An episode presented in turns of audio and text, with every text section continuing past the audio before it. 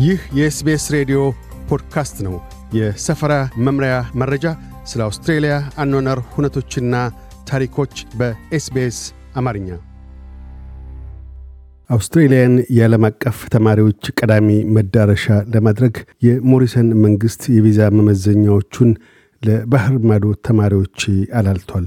ይህንንም ተከትሎ ዓለም አቀፍ ተማሪዎች ጊዜያዊ የምሩቃን ቪዛቸውን ተጠቅመው የሥራ ልምድ በማግኘት ለቋሚ የመኖሪያ ፈቃድ ማግኛነት ሊጠቀሙበት ይችላሉ።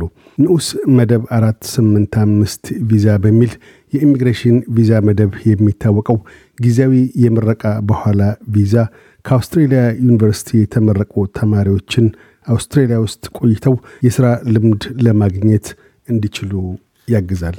ነዋሪነታቸው ሲድኒ የሆነው የመጤዎች ወኪል ኤሊስ ዎንግ እንደምን ቪዛውን ለማግኘት ማመልከት እንደሚቻል ሲያስረዱ የባህር ማዶ ተማሪዎች ከተመረቁ በኋላ አውስትሬልያ ውስጥ ሆነው ማመልከት እንዲችሉ የተደረገው ከ November 1 2011 ጀምሮ ነው።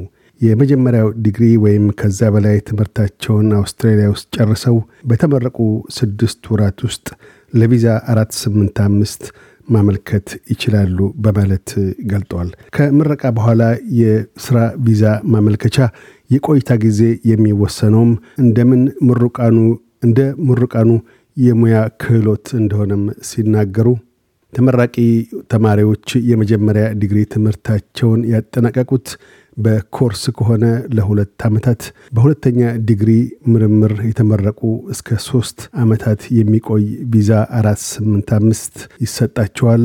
በሦስተኛ ዲግሪ የተመረቁ እስከ አራት ዓመታት የሚቆይ ቪዛ ያገኛሉ ብለዋል። የኒል መጤዎች አማካሪ ወኪል ኒራጅ ሽሪስታ የሀገር ውስጥ ጉዳዮች ዲፓርትመንት ቪዛ አራት ስምንት አምስት ላይ ያካሄደውን ለውጥ አስመልክተው ሲናገሩ ከፌብርዋሪ 2020 በፊት ለቪዛ 485 ለማመልከት አመልካች ዓለም አቀፍ ተማሪዎች የግድ አውስትራሊያ ውስጥ ሆነው ለማመልከት ግድ ይሰኙ ነበር። ከፌብርዋሪ 2020 በኋላ ግና ባህር ማዶም ሆነው ማመልከት እንዲችሉ ተደርጓል። ይህ የሆነውም በኮሮና ቫይረስ ወረርሽኝ ሳቢያ ነው። በመሆኑም ባህር ማዶ ሆነው ለቪዛ 485 በማመልከት ድንበሮች ሲከፈቱ ወደ አውስትሬሊያ መምጣት ይችላሉ በማለት ያስረዳሉ። አቶ ሽሪስታ ሌላ ተጨማሪ ለውጥ ስለተደረገበት ሁለተኛ ከምረቃ በኋላ የሥራ ቪዛ አጠቃቀም ሲናገሩም ከጃንዋሪ 20 2021 ጀምሮ የቪዛ 485 ተጠቃሚዎች በገጠር ማዕከል ወይም ገጠራማ አካባቢ የሚኖሩና በዚያው ኑሯቸውን መቀጠል ከፈለጉ ያንኑ ቪዛ 485 በማደስ ለአንድ ወይም ለሁለት ዓመታት ማራዘም ይችላሉ ሲሉ ገልጠዋል። ለሁለተኛ ቪዛ አራት ስምንት አምስት የሚያመለክቱ ዓለም አቀፍ ተማሪዎች ከሪጂናል ተቋማት መመረቅ ይኖርባቸዋል። ቢያንስ ለሁለት ዓመታትም በዚያው አካባቢ የኖሩ ሊሆኑ ይገባል። ኤሊስ ዎንግ regional አውስትሬሊያ ሲባል ከሜልበርን፣ ሲድኒ እና ብሪስበን በስተቀር ሌሎች በ regional አካባቢ እንደሚመደቡ ሲያስረዱ ሁለት አይነት regional ዘርፎች አሉ። አንደኛው regional ማዕከላት የሚባሉ ሲሆኑ ሁለተኛው regional አካባቢዎች ናቸው። ፐርዝና አድላይድ ከተሞች በ regional ማዕከልነት ይፈረጃሉ።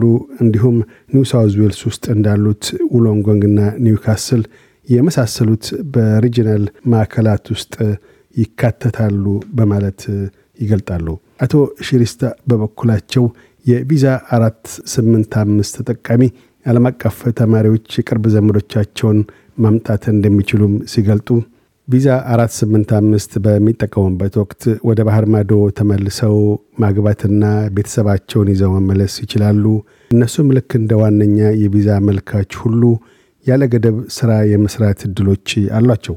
የሙሉ ቀን ወይም የግማሽ ቀን ሥራዎችን መስራት ይችላሉ። ገደብ የለባቸውም ብለዋል። ኒራጅ ሽሪስታ የኔፓል፣ ህንድ፣ ባንግላዴሽ እና ፓኪስታን ተማሪዎችን ቪዛ ጉዳይ እገዛ የሚያደርጉ ሲሆን በርካታ ተማሪዎች ለወደፊት ቋሚ የመኖሪያ ፈቃድ ለማግኘት እንዲያስችላቸው ወደ ገጠር አካባቢዎች ለመሄድ እሳቤ ያላቸው መሆኑን ጠቁመዋል።